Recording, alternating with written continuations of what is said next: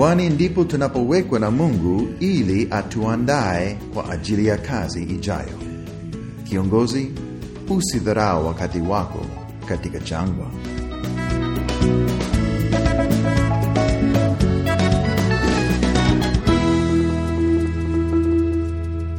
Jangwani ndipo tunapojifunza mafunzo muhimu kwa ajili ya huduma yetu na uongozi wetu.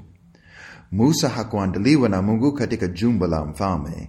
Alipelekwa jangwani ili ajifunze kutembea na Bwana, kushirikiana na yeye kwa karibu na kumtegemea siku zote kwa riziki, ulinzi na urafiki wa karibu. Kiongozi ambaye amejaa kiburi mara nyingi hajatembea jangwani. Kiongozi ambaye anaongoza kwa nguvu zake na kutokana na kipawa chake tu, mara nyingi ni kwa sababu hajapita kwenye jangwa na kujifunza kumtegemea Bwana. Musa ni mfano wetu. Oh, alijifunza mengi jangwani, na kwa miaka arobaini alikuwa mwaminifu katika mambo madogo ya kawaida, mpaka Bwana aliona kuwa yuko tayari kuongoza watu.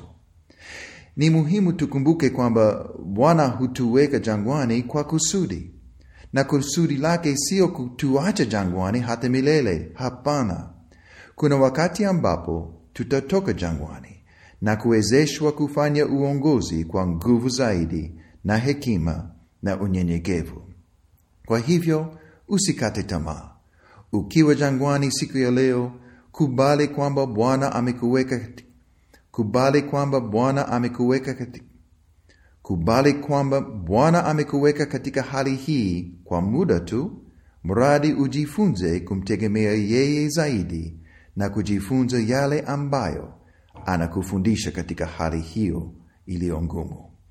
Jinyenyekeze, mwambie Mungu kwamba uko tayari kufundishwa na yeye na unakubali hali hii ya kuwa jangwani kwa wakati wowote mpaka amalize kazi yake katika maisha yako.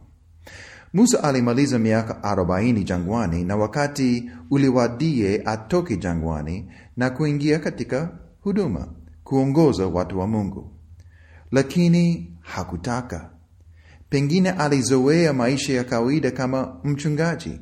Labda alisita kwa sababu alianza kupenda maisha yaliyo simple, yani hakuna presha ya kuongoza watu au kulalamikiwa na wengine. Biblia yenyewe inatueleza shida yake na kwa nini hakutaka kutoka jangwani. Kwanza twasoma katika Kutoka mlango wa tatu, malaika wa Bwana akamwambia Musa, nitakutuma sasa kwa Farao ili upate kuwatoa watu wangu hao wana wa Israeli katika Misri. Na Musa alisemaje? Akamwambia Mungu, mimi ni nani hata niende kwa Farao nikawatoe wana wa Israeli watoke Misri? Kwanza, Musa alijiona mtu aliyeshindwa katika uongozi uliopita. Unakumbuka iliyotokea miaka arobaini iliyopita? Musa alitetea ndugu yake aliyepigwa na Misri, na kwa hasira alimpiga na kumua Misri. Baadaye Musa alijaribu kutatua shida fulani kati ya ndugu wawili waliogombana, lakini badala ya kuheshimu uongozi wake, walilalamika na kumuuliza, eti utatuua sisi kama ulivyomua yule Misri? Na Musa aliogopa na kukimbia. Siku za nyuma alishindwa, na mpaka sasa anajiona kuwa mshindwa. Alikuwa na shida ya hasira, alishindwa kusaidia ndugu zake waliokorofishana, na hatimaye aliogopa na kukimbia kama mwoga.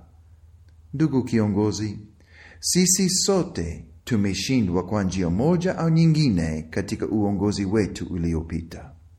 Sisi sote tuna shida zetu na udhaifu wetu, lakini Bwana hupenda kutumia watu kama sisi katika udhaifu wetu. Kwa nini? Ili yeye apate utukufu wote. Ndiyo, umeshindwa siku za nyuma, lakini Bwana hutumia hiyo hali ya kushindwa ili kutufanya tumtegemee zaidi badala ya kujitegemea wenyewe na hekima yetu na nguvu zetu. Jibu la Mungu kwa Musa ni kwa ajili yako. Katika mstari wa kumi na mbili Bwana alisema, bila shaka mimi nitakuwa pamoja na wewe. Bwana atatuwezesha. Bwana atakuwezesha kushinda na kufaulu kama kiongozi. Haijalishi kama umeshindwa siku za nyuma, Bwana atakuwa pamoja na wewe unaposonga mbele katika uongozi. Na pili, Musa alitoa udhuru kwamba hawezi kuongoza watu. Bwana akampa ahadi. Alimwambia kwamba atatangulia na kuandaa kila kitu. Alimpa fimbo ambayo ilifanyika nyoka kwa muujiza ili kumwonyesha Farao. Alimpa kila kitu ili asishindwe na apate kufaulu katika kazi yake. Lakini Musa aliendelea kusitasita. Katika mlango wa nne na mstari wa kumi Musa akamwambia Bwana, e Bwana, mimi si msemaji tokea zamani, wala tokea hapo uliposema na mtumishi wako, maana mimi si mwepesi wa kusema na ulimi wangu ni mzito. Musa alijiona hawezi. Alijiona mchungaji wa mifugo wa kawaida asiye na kipaji ya kunena. Alitoa udhuru tena. Kiongozi, tukiangalia uwezo wetu na vipawa vyetu tu, hakika hakuna mmoja kati yetu aliyeweza kuongoza vyema na kufaulu. Lakini si juu yetu na uwezo wetu, ni kwa uwezo wake Mungu. Amen.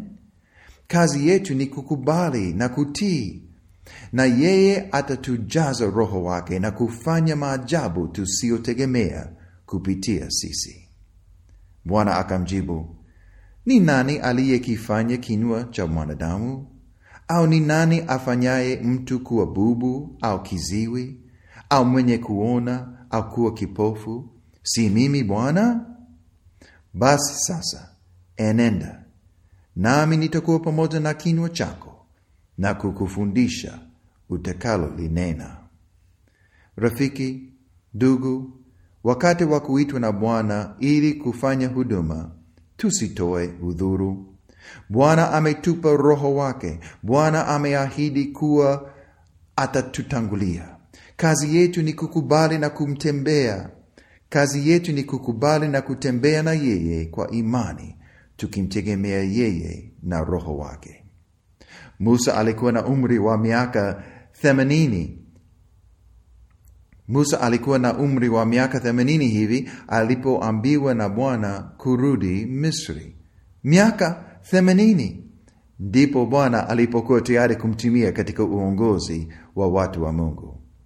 Ndugu kiongozi, hata kama wewe ni mzee au maskini au mnyonge, Bwana Mungu anaweza kukutumia katika huduma. Mara nyingi ni sisi tulio na udhaifu ambao Bwana hupenda kutumia. Kwa nini? Paulo alituambia katika waraka wake wa Wakorintho, Bwana huchagua vitu dhaifu na vinyonge na kuvitumia ili mwenye mwili awaye yote asije akajisifu mbele za Mungu. Mtume Paulo, kiongozi wa ajabu aliyetumiwa na Bwana sana katika huduma, hakuonekana mtu mwenye nguvu. Watu waliomwona kwa macho walisema kwamba mwilini ni dhaifu, na waliomsikiliza mahubiri yake walisema maneno yake si kitu. Kwa hivyo tusiangilie uwezo wetu, vipawa vyetu au talanta zetu. Hayo yote si kitu. Cha maana ni moyo wetu na utiifu wetu. Bwana hupenda kutumia vyombo vi, vi, Bwana hupenda kutumia vyombo vilivyo dhaifu na vinyonge ili yeye apate sifa na utukufu. Musa hatimaye alikubali. Alichukua familia yake na kurudi Misri ili kusimama mbele ya Farao na kumwambia aruhusu wana wa Israeli watoke Misri na kuingia katika nchi ya ahadi. Na Bwana alitumia mtu mzee aliyeshindwa siku za nyuma, aliyekuwa na udhaifu, ili kuongoza taifa kubwa. Ndugu mpendwa, dada mpendwa, kama Mungu anaweza kumtumia Musa hivi, hakika anaweza kukutumia wewe na kunitumia mimi. Tukubali shule ya jangwani, tukubali shule ya jangwani, tujifunze mafunzo ya muhimu ambayo Bwana anatufundisha, na tukubali kuongoza kwa unyenyekevu na upole, tukijua kwamba huduma haitegemei uwezo wetu na vipawa vyetu. Uongozi wetu na huduma hutegemea nguvu zake Mungu katika neno lake na Roho aliye ndani yetu.